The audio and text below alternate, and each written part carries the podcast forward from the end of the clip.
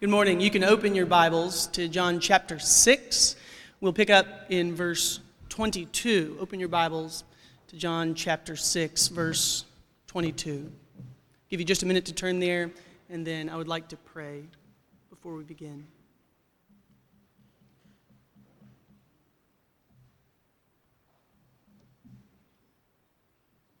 Let's pray.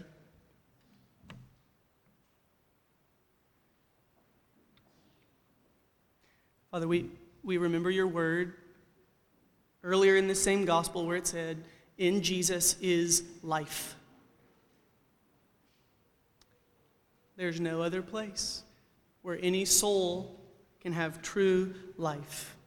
So we're asking you this morning to break the bread, as it were, to show us Jesus, make us hungry, and then satisfy us all with him.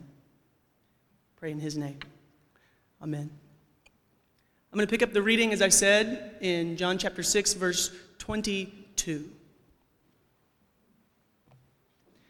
The next day, the crowd that stood on the other side of the sea saw that there was no other small boat there except one, and that Jesus had not entered with his disciples into the boat, but that his disciples had gone away alone.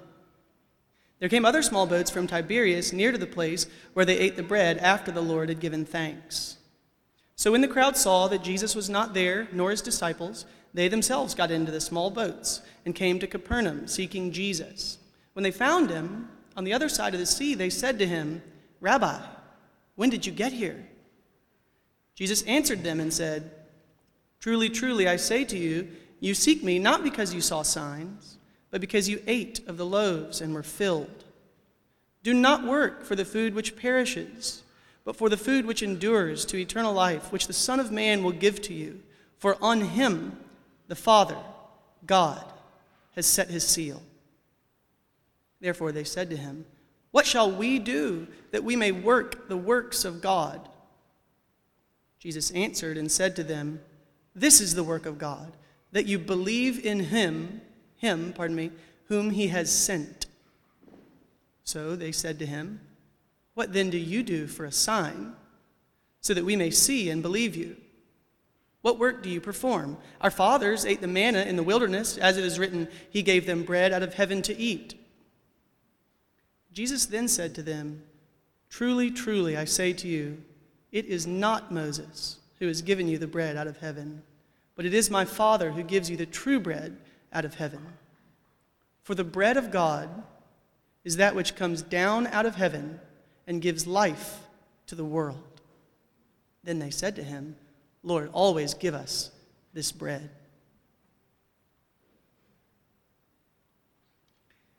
So you can hear the, the theme already coming out that Jordan announced earlier of, this, of the service from the sermon text concerning bread and, and satisfaction and eating. And when you eat bread or other food, there's a certain element of satisfaction that comes. There's a fullness, a gladness. There's a reason that feasts are characteristically a joyous kind of occasion, something wonderful. And so I want to ask you that question this morning. When is the last time that you had some really good food? And I'm not talking about Super Bowl Sunday food, a whole bunch of snacks. I'm talking about something more like a feast a really good feast. And for today's purposes, I want to talk with you about Indian food or a feast of Indian food. And not just any Indian food, but most of the people in this room, oddly enough, have had the pleasure of eating a feast of Indian food prepared by two women in this congregation, Asha Foster and Beulah Bali. These women, in case you don't know, can absolutely make it happen in the kitchen. No exaggeration. You hear the laugh, it's because, as I said, almost everybody here has tasted these delicacies. So let me just set the table so you can imagine what it is that I'm talking about this feast. First, the chicken biryani all the spices and sauce sitting in that aluminum catering tray. The steam is coming out, and you know you're about to get some of it. Or the stuffed eggplant curry. Everything that is stuffed is good, everything that is curry is good. And then the samosas. That's a, a crispy, flaky, light brown, crusty thing. And on the inside of there, there's that hot, steamy, spiced potato. It's one of those things you burn your tongue on because you can't wait to eat it, but it's too hot. And the lentil and Indian spinach, all the spices, all the flavor, the goat curry. I said goat curry. But what about the naan? That wonderful Indian flatbread, that vehicle of curry delights that comes to you. It's delicious. It's awesome. But the list just goes on. The, the chicken curry, Jim Suggs' favorite. The butter chicken, amazing. The sambar, Andrew Thomas's favorite. The Thomas family is on the list more than once.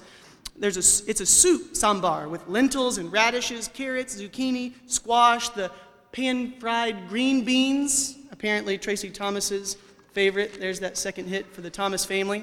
Pan fried cabbage, cabbage, pardon me. And after all this, you can't possibly eat it all. You're stuffed to the gills. And what do they do? Asha and Beulah, but they bring out the desserts the carrot cake, the mango dessert, the coconut cake. And then you're nearly sick, but you're so happy because it's so good.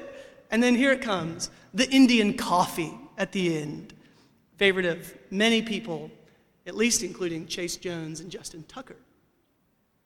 In short, bellying up to the Asha and Beulah Indian feast is one of the most wonderful experiences, earthly speaking, that a person can have on planet Earth. It is amazing. It can't even all fit in the same serving room. It's all over the house, multiple rooms with food. And whether you've had the feast I'm talking about, or whether you've had some other unbelievable feast that your memory could easily pull up, this kind of feasting, this rejoicing in delicious food, is a universal experience. Everybody knows, almost at least, everybody knows what it is to have an unbelievable meal. And it's universal for a particular reason. That's not by accident.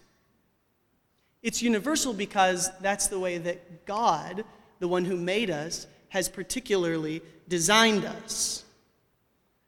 Another example a bird dog. They love birds, they want to hunt the birds, but that's not by accident. That's because of breeders over generations selectively breeding only the dogs that want the birds. Someone intentionally put into the dogs this desire for the birds. Well, that's how it is with us.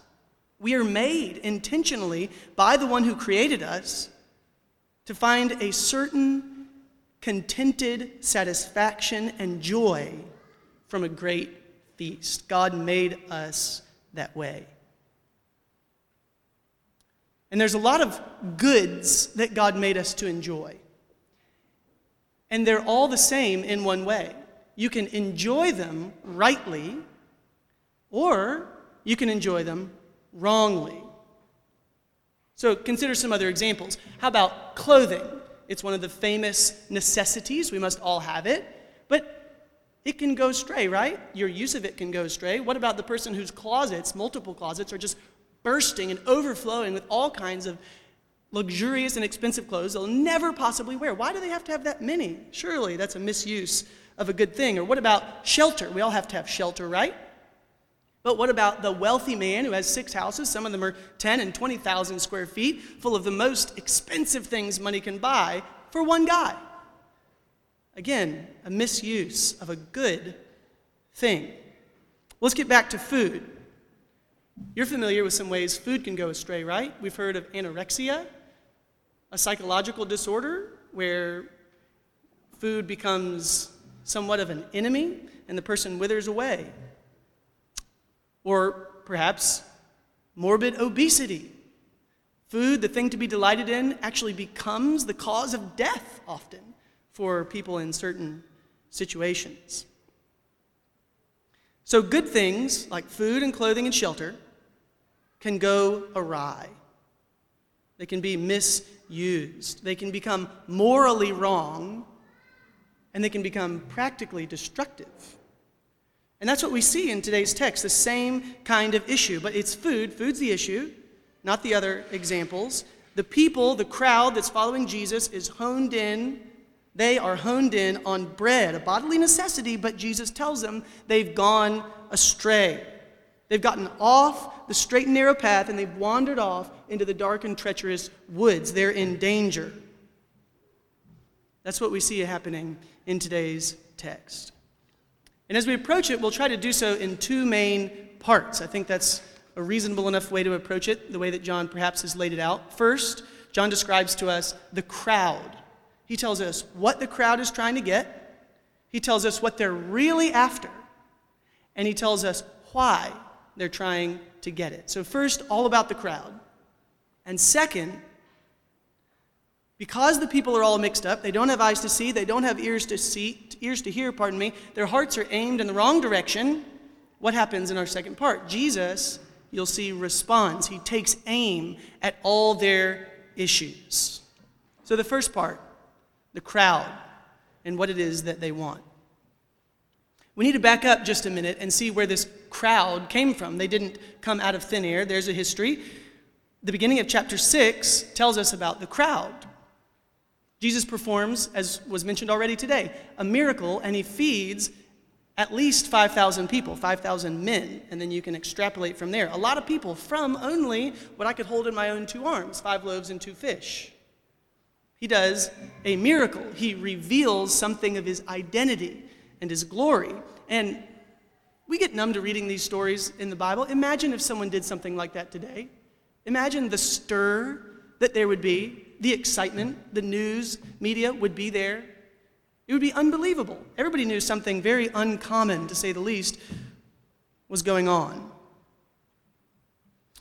And the crowd who see Jesus, who sees Jesus do this miracle, the text tells us earlier in John chapter 6, they're very impressed. And they want to come, and it says, take Jesus and make him king by force. And Brian talked to us about that a couple of weeks ago. They didn't have the same ideas about what a king should be, about what a Messiah should be. They wanted something more like a nationalistic or a political deliverer. They were ruled by Rome in the promised land of all places, by an ungodly, foreign, secularist, or polytheistic regime. And they wanted that kind of deliverance, but Jesus had a different plan. He didn't want to acquiesce to what they wanted him to be for them. He couldn't be, refused to be what they wanted him to be. Just as an aside, note they were seeking Jesus and they wanted Jesus to be their king. And you can seek Jesus, therefore, and want Jesus to be your king in a way that he doesn't want any part of. He slips away, he leaves. And so the story goes to get back to where the crowd came from. He leaves, he goes up on a mountain by himself. The disciples, they go down to the sea, the Sea of Galilee, and they get into a boat and they start paddling across the sea. And so Jesus is left on the other side, that would be the eastern side of the sea, by himself. Now, we know what happens. Jesus comes down from the mountain, he walks on the sea, he reveals his glory to his disciples. They see he's walked on water.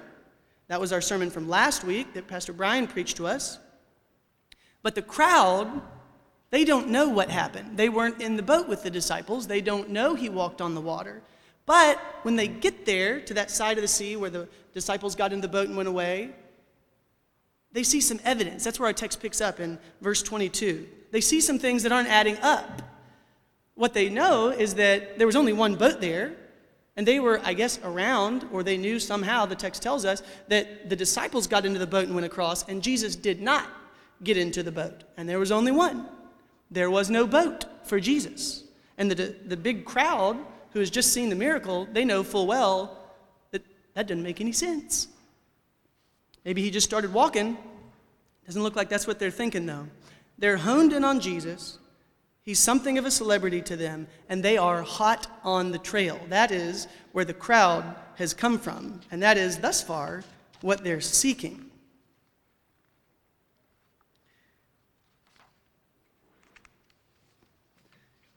The way around the Sea of Galilee to get from this eastern side, I guess over here for you it's here, to get from this eastern side back across is really long if you got to walk.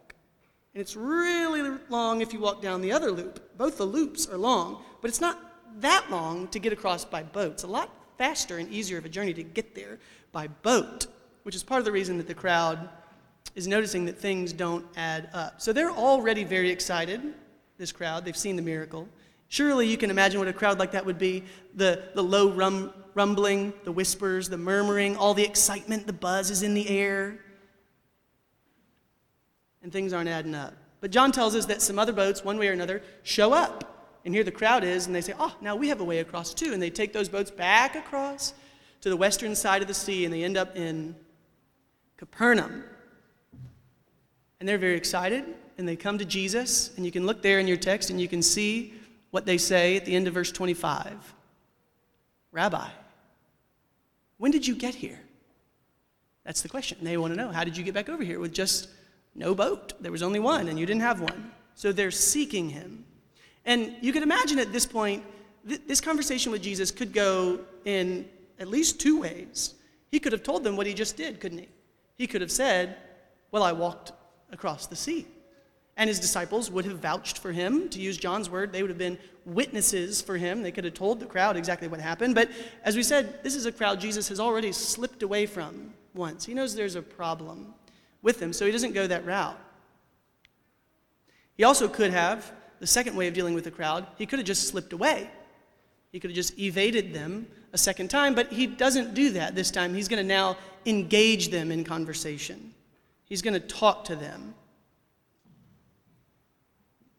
If you look in verse 26, Jesus begins to give them the answer to their question, or at least an answer to their question. They said, When did you get here? And he doesn't actually answer their question. They want to know how he got across the sea without a boat. But instead of answering how, Jesus tells them why they're asking that question in the first place. He knew, he knows.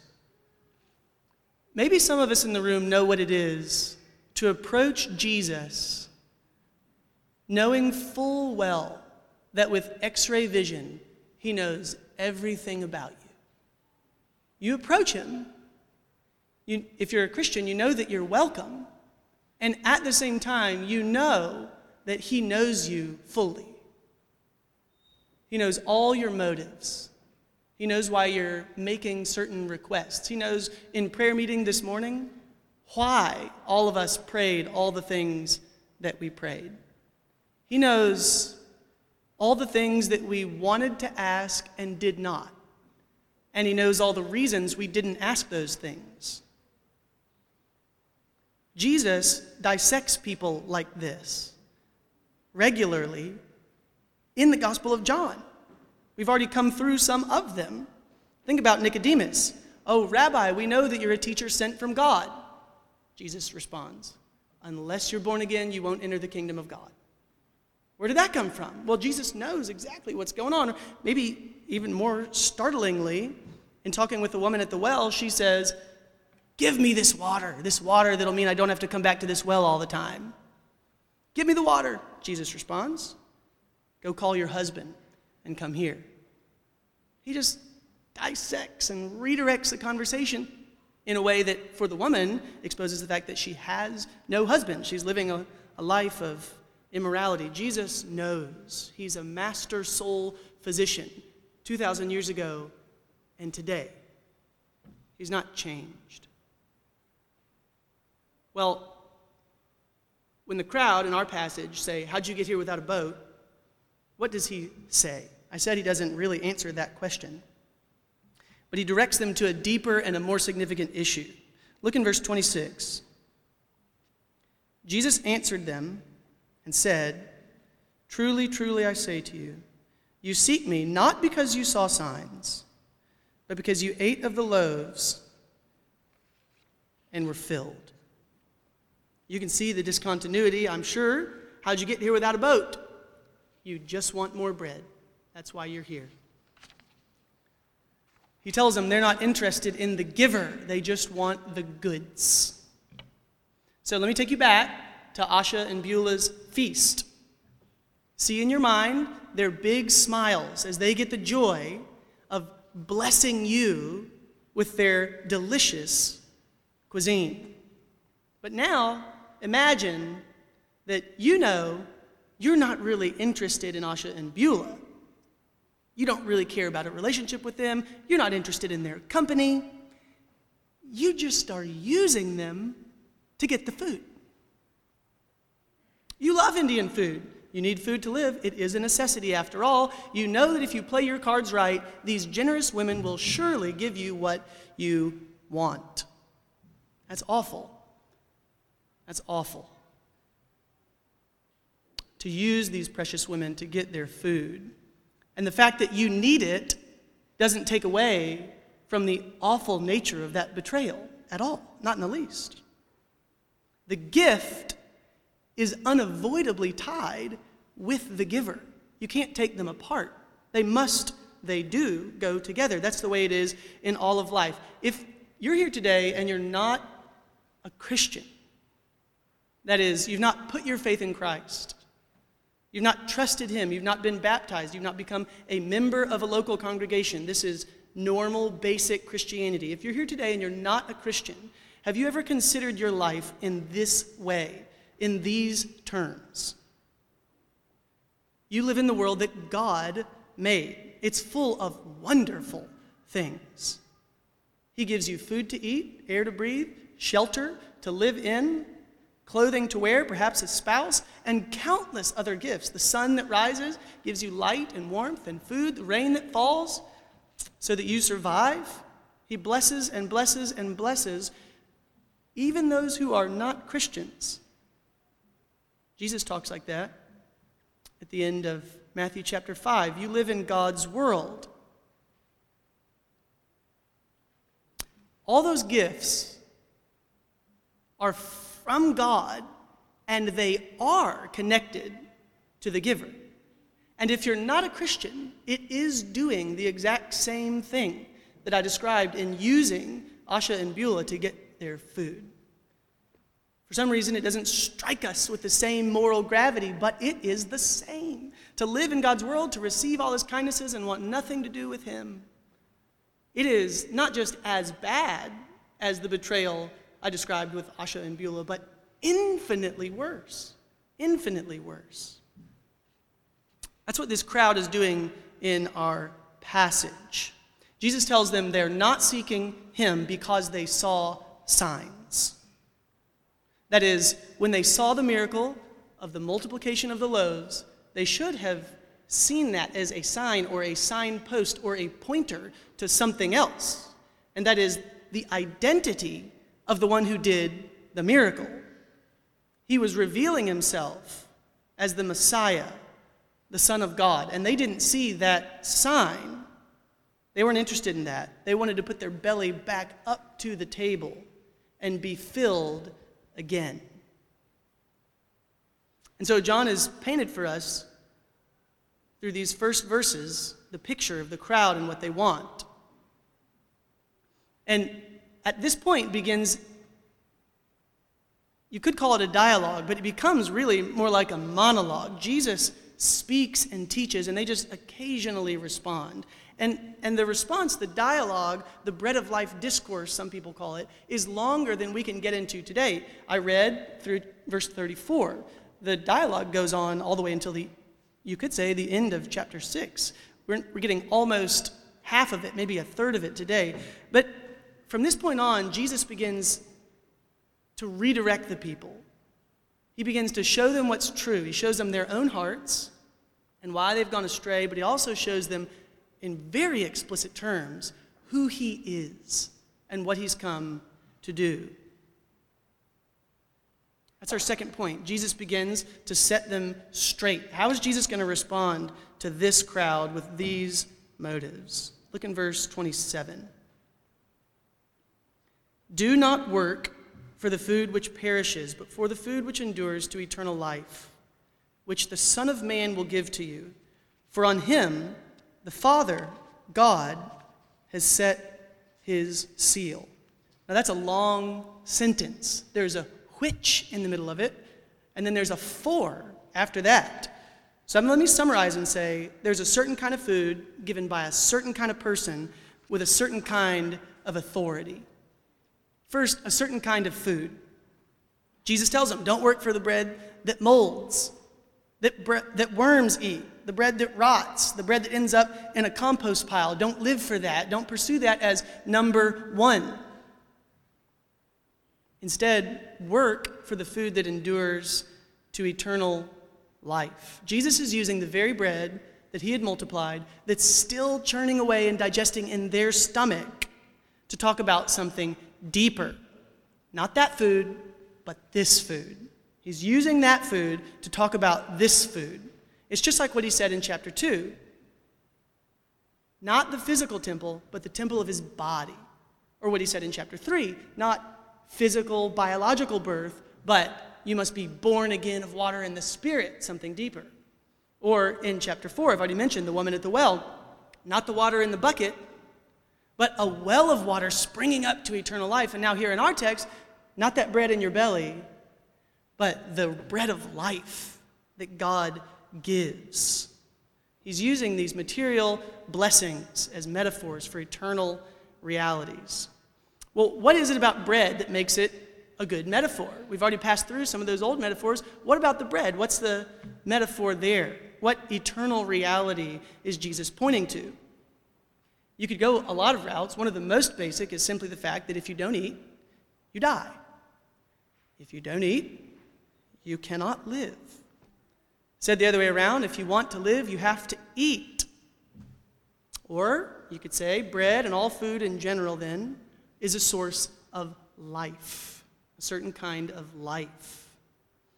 But Jesus is saying that just like that bread gives life, there's another kind of food that gives life, nutrition, and satisfaction for longer than the gap between breakfast and lunch. There's something deeper. There's a food that endures to eternal life. It won't rot, there won't be worms. It'll keep you alive forever. Work for the food that endures to eternal life. So it's a certain kind of food, but also, I said, it's, it's given by a certain kind of person. Jesus tells them that the enduring food will be given by the Son of Man. That's the which which the Son of Man will give to you. Now, this is one of those statements that we grow numb to. I think, I hope, I suspect that if you'd have been there standing in front of him and he says, I'm the only person who will ever give the food that, that lasts to eternal life, there's no one else. It might have landed on you harder, although it didn't so much land on the crowd that way. Maybe not. Maybe not. Is he really saying that he's the only person who can give eternal life? There's no one else? Isn't that wrong? Isn't that egocentric? Isn't that fighting against the truth claims of, say, other religions? What about Muhammad and Gandhi and Buddha and Joseph Smith and all the New Age leaders that are floating around out there today? Are they all Jesus? Are they all on the outside looking in? None of them have life to give? That's right. That's what he says. The bread that endures to eternal life will be given by the Son of Man alone. But third, the enduring food is given by a person with a certain kind of authority. Not only that he has the ability to do it, he has the authority to do it. That's what comes after the for. For the Father, God, has set his seal on him. Now, if you're like me, you don't ever say, I set my seal. We don't talk like that, ever. So, what is the setting of a seal? What does Jesus mean? Why do you set a seal? Well, the NIV translation and the NET, for example, they help us out and they translate it like this They say, On Jesus, the Father set his seal of approval. Okay? We say a stamp of approval. It's the same idea. We just use a different phrase to express the exact same idea. It's the idea that you find when you read about Jesus' baptism. This is my beloved Son. In him I am well pleased. Or earlier in John chapter 5, when Jesus said, The Father gave me to have life in myself. That's what we're talking about. The Father has given Jesus the authority to give the food that lasts to eternal life. Not just with the crowd, but to you today. Jesus tells the crowd that the Father has no reservations about Jesus being the only person worthy to give eternal life. Now, at this point, I want you to pay attention to me because the Bible sometimes tells us what happened, but they don't always tell us all, they don't point out all the distinctive features of what's happening. So let me tell you what I mean. In this conversation, I've just been saying, because Jesus has just been saying, some stunning things about himself. He's directing attention to himself in front of a very large crowd. He's the giver, he's the one in whom the Father has set his seal. So it would be like you're walking in the woods on a trail, and you come to a hard right turn. And right there at the hard right turn, just to make sure you don't get lost, is one of those wooden signs with an arrow pointing, I guess, to your right. Now imagine coming to that sign, you're walking right along, clearly indicated, and you just, you're supposed to go this way, and you just plow the other way, straight into the woods and the brambles and the thorns and everything else. What happened? It wasn't that the sign wasn't clear, the communication was accomplished. The people who received the communication had an issue. Well, Jesus was crystal clear in directing this people to himself in the things that he's just been saying. But they do that. They do that wrong thing. The sign says go left, they go right, hard into the woods in the darkness, and they're going to get lost. They have selective hearing. Here's their response What shall we do so that we may work the works of God? Now, to be fair, if you look at what Jesus said previously, pardon me, at the beginning of verse 27, the very first thing he tells them is about work. In the Greek, it's the first word. Do not work for the food which perishes, but for the food, do work positively. Do work for the food which endures to eternal life. So he did talk about work, but he also said some stunning things about his own position as the solitary giver and having the unique and glad hearted approval of God Almighty on him. But they just reply about the work and what they should do. Tell us what to do. They just omit and ignore all the parts about Jesus. I mentioned before the gift and the giver, they go connected. They don't care about the giver, they can't even hear anything about the giver. Tell us what to do, and we'll do it. And listen to the I was going to say bold assumptions, the awful assumptions that they make. They assume that if Jesus tells them, they'll want to do it. They assume they have the will. And they assume that if Jesus tells them what to do, they'll have the ability to carry it out. They assume all this about themselves. Tell us what to do. We can work the works of God. Well, what's he going to say back to this? They've dodged him once. Verse 29 Jesus answered and said to them, This is the work of God, that you believe in him whom he has sent.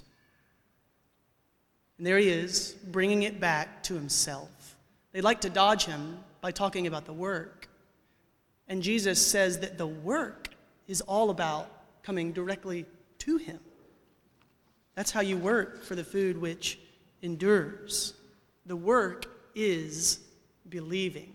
Now, all of us are hardwired to do, by, by hardwired, I don't mean God's good design in creation. By hardwired, I mean our mangled sparks coming out of the wiring design that we now have after the fall. We are hardwired in that sense to want, to work, but to do so in a way that assumes we got it. All of us are just like that. Put another way, nobody in the room has a history, a life history up to this point that doesn't have any self righteousness in it, any works righteousness. We all compare ourselves to other people. All of us.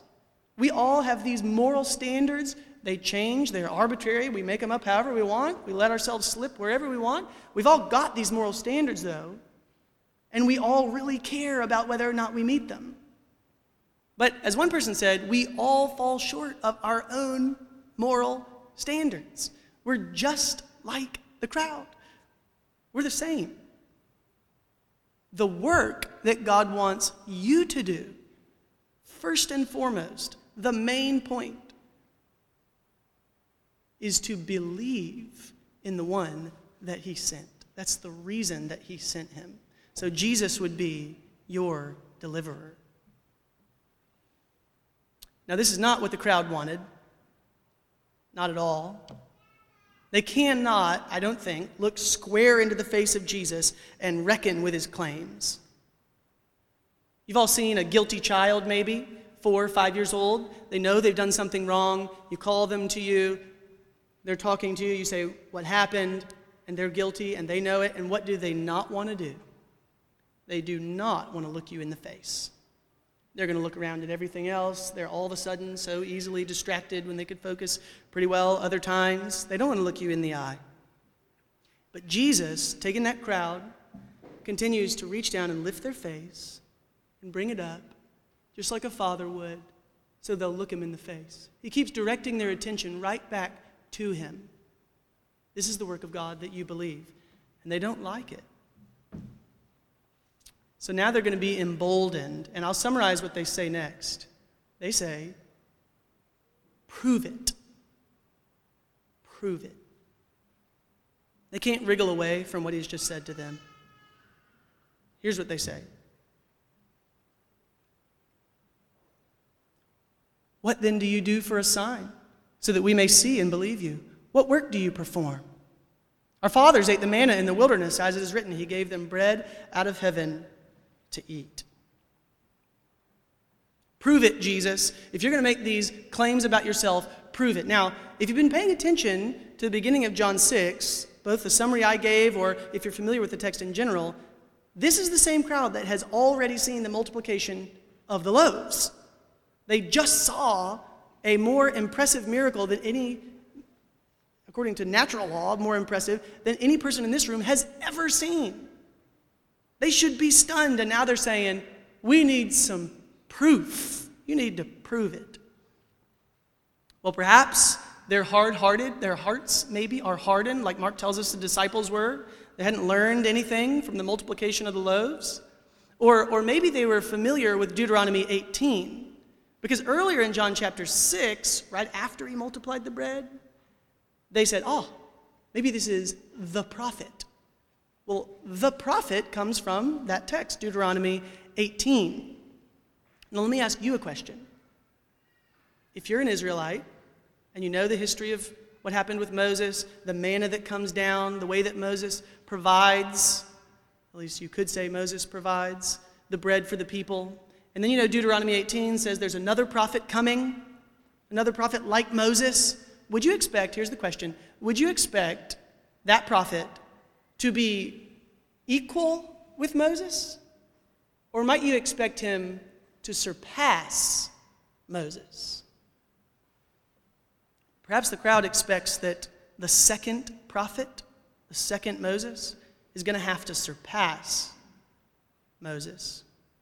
Moses gave miraculous bread. Earlier in the chapter, Jesus gave miraculous bread, and we're going to need to see something else. You say that you're the one that God sent Who's sent in the Bible? Oftentimes it's prophets.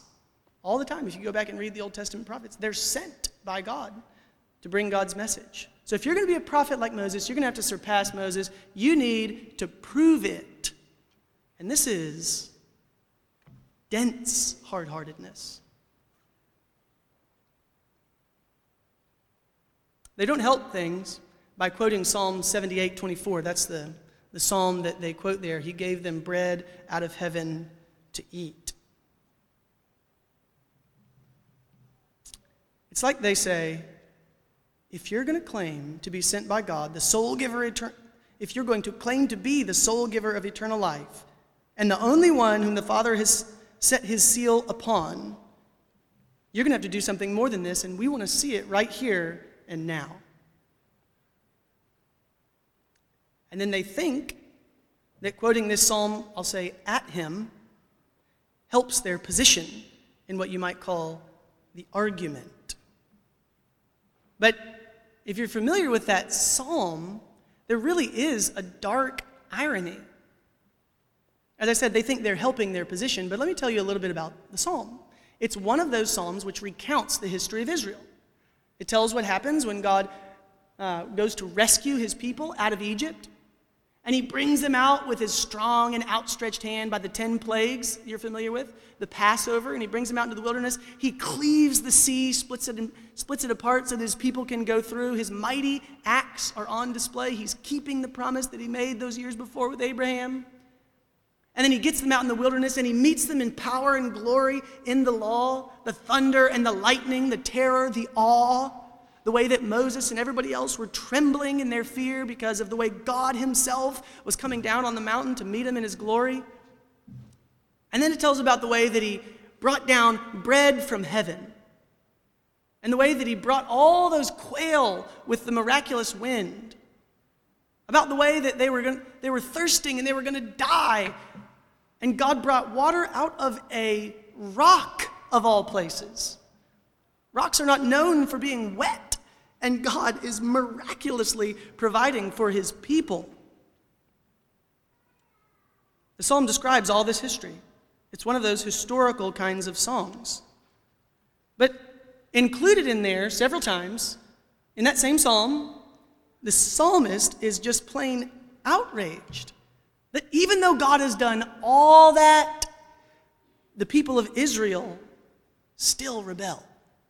Let me just give you one sample. Yet they still continued to sin against him, to rebel against the Most High in the desert. And in their heart, they put God to the test by asking food according to their desire. Then they spoke against God. They said, Can God prepare a table in the wilderness?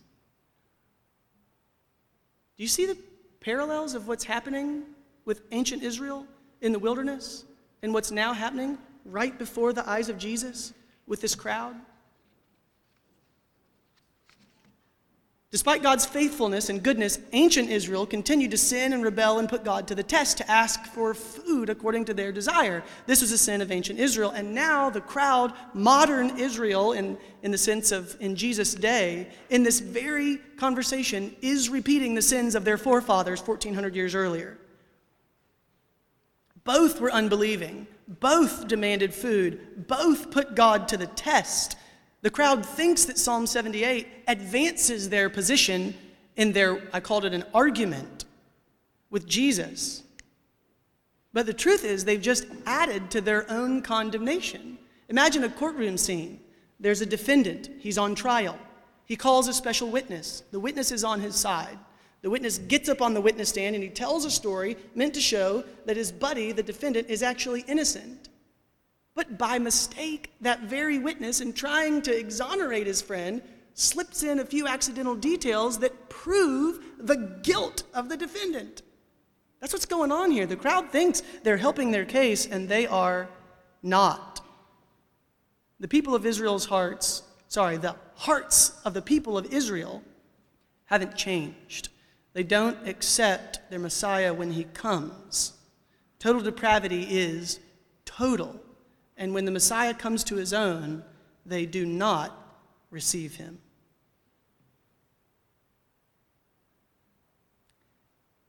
Now, what will Jesus say when they go and say all that? He corrects them plainly, forthrightly, on four points. Look at verse 32 and 33. First, not Moses, but my father. Like Brian preached two weeks ago, the people had developed a sort of esteem for Moses beyond what would have been right and good, and it had grown like a cancerous tumor into something awful. They wanted a a second Moses. No one can top Moses. It's just like when the woman at the well says, You're not greater than our father Jacob, are you? Jesus tells them that the episode in the manna wasn't about Moses' provision. They ought not look to Moses as the hero, but about God's provision. Second, not manna, but true bread. I get this, of course, from the word true in verse 32. The crowd had read about the manna, A little while earlier, they had tasted the multiplied bread that was now in their gut. But Jesus tells them there's a better bread, there's a true bread. The multiplied loaves were, as I said, signs. They pointed beyond themselves to something greater, the true bread. And right after our sermon text for today ends in verse 35, Jesus tells them point blank, I am the bread of life. I have life in myself. I have the nourishment that you need. I can satisfy that hunger in your soul beyond what you could possibly imagine. True bread, not the manna. Not biological life, number three, but eternal or true life. Now, John uses that word life often in the Bible. And you got to be careful because it's not a special word. Sometimes it can just mean the opposite of dying, right? When Paul later will talk about life, he'll say, whether in life or death, I want to glorify God in my body. That just means whether I go on living in this life or not. So it's not a special word, but John has used it already in John in some very significant ways. I mentioned earlier verse 4 of chapter 1 in the prologue, which is like the table of contents that shows you where this whole Gospel of John is going. And here's what it reads In him was life. In Jesus was life. Same word. And the life was the light of the world. Or a verse that probably everybody in the room knows already. John 3:16, for God so loved the world that he gave his only begotten son that whosoever would believe in him would not perish but would have everlasting life.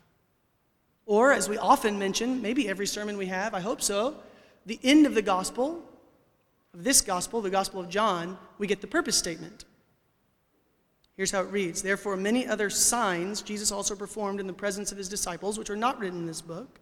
But these have been written so that you may believe that Jesus is the Christ, the Son of God, and that believing you may have life in his name. So it's not biological life, but true life. The kind of life that John wrote this gospel for in the first place. The kind of life that Jesus came down from heaven to give. And fourth and finally, not for Israel only, but for the world. Not Israel only, but for the world. It's that last word in verse 32 the bread of God is that which comes down from heaven and gives life to the world, to all, Jews and Gentiles alike. Now, at this point, Jesus has put all the pieces out there on the table for everybody to see. It's all in plain sight. There's nothing hidden back in the shadow, snuck under the table. He just put it all out there. And the crowd doesn't get it at all. It's not sinking in. They say, Lord, always give us this bread. That should maybe should ring a bell for you. The woman at the well says almost the exact same thing. It almost reads like a, a direct quotation. He's talking to her about the water that'll spring up in her and be a, a well of water to eternal life. And she just gets excited. She's, if she's going to have a well inside of her, she's not going to have to come back to this well and draw water in the heat of the day. This is going to be great. Oh, always give this to me. Well, here's the crowd now in front of Jesus. Always give us this bread. They still want, this far down in the conversation with Jesus, the same thing they were looking for when they came across the sea to ask him how he got here. They had already had the bread, they just want some more. And you say that's absurd. It is. And I want to know how many people in this room have listened to this whole sermon and how many countless before doing the exact same thing. You have to have ears to hear the truth. It's not as simple as a rational explanation. But at the same time, Christianity has no secrets. There's no initiation that gets you into some inner circle to know what's really going on. Everything about Christianity is a wide open book. Everything we believe is here. There's nothing additional. This is it. It's all there, and you have access to it all. So let me put the main message of the whole Bible into the terms of our sermon text. And I'll tell you what the whole book's about. Just like Psalm 78 described Old Testament Israel as stubborn, stiff necked, hard hearted, and unbelieving, that same mangled up hard wiring is present in all of us Jews, ancient Israel, modern Israel, the Samoan Islands, in Hawaii, Cameroon, everybody. Just like having a great feast is universal, having really messed up hard wiring is universal. You read about Old Testament Israel, you read about you. And because of that rebellion, which the Bible calls sin, God brought death. That's the opposite of life. God brought death into the world. That's why without food and clothing and shelter, we die. That's why when you get old, you die. That's another universal death. A just God will not withhold a penalty rightly deserved. But there is a food that gives life to dead and dying men.